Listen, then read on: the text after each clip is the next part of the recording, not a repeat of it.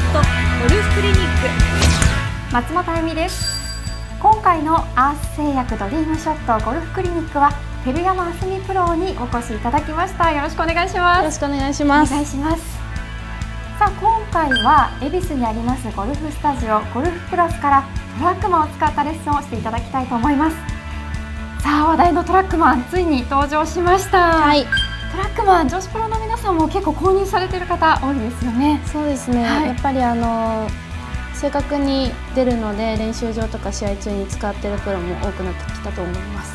全部数値化されてしまうのでもう丸裸って感じですよね。そうですね。ちょっと嫌なんですけど、はい、早速そのトラックマンを使って照山あすみプロ丸裸にしたいと思います。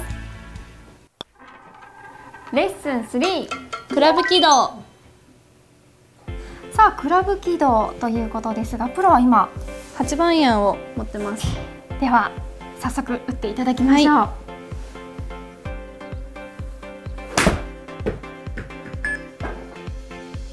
プロ数値出ました。はい。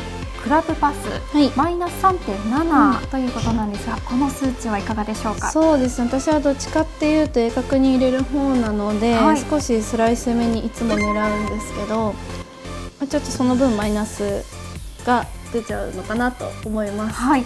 このクラブパスの数値何が一番いい数値なんですか？ゼロですね。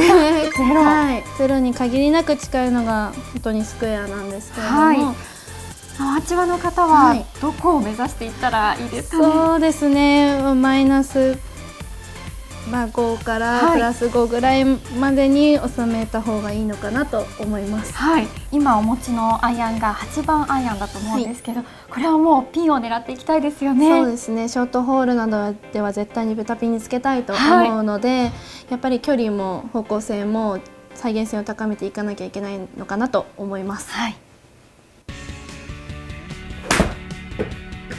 プロ先ほどマイナス5からプラス5を目指してということだったんですが、はい、結局どこを目指したらいいんでしょうか？そうですね。私の場合はちょっとフェード系にアイアンは狙っていくので、はい、マイナス5から0の間で収められたらいいなと思ってます。はい。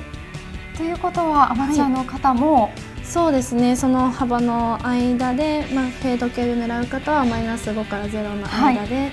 でドロー系の方はプラス5から0の間で狙っていっていけたらいいなと思ってます。その決まった数値の再現性を高めていく、はい、これが大切ということですね。はい。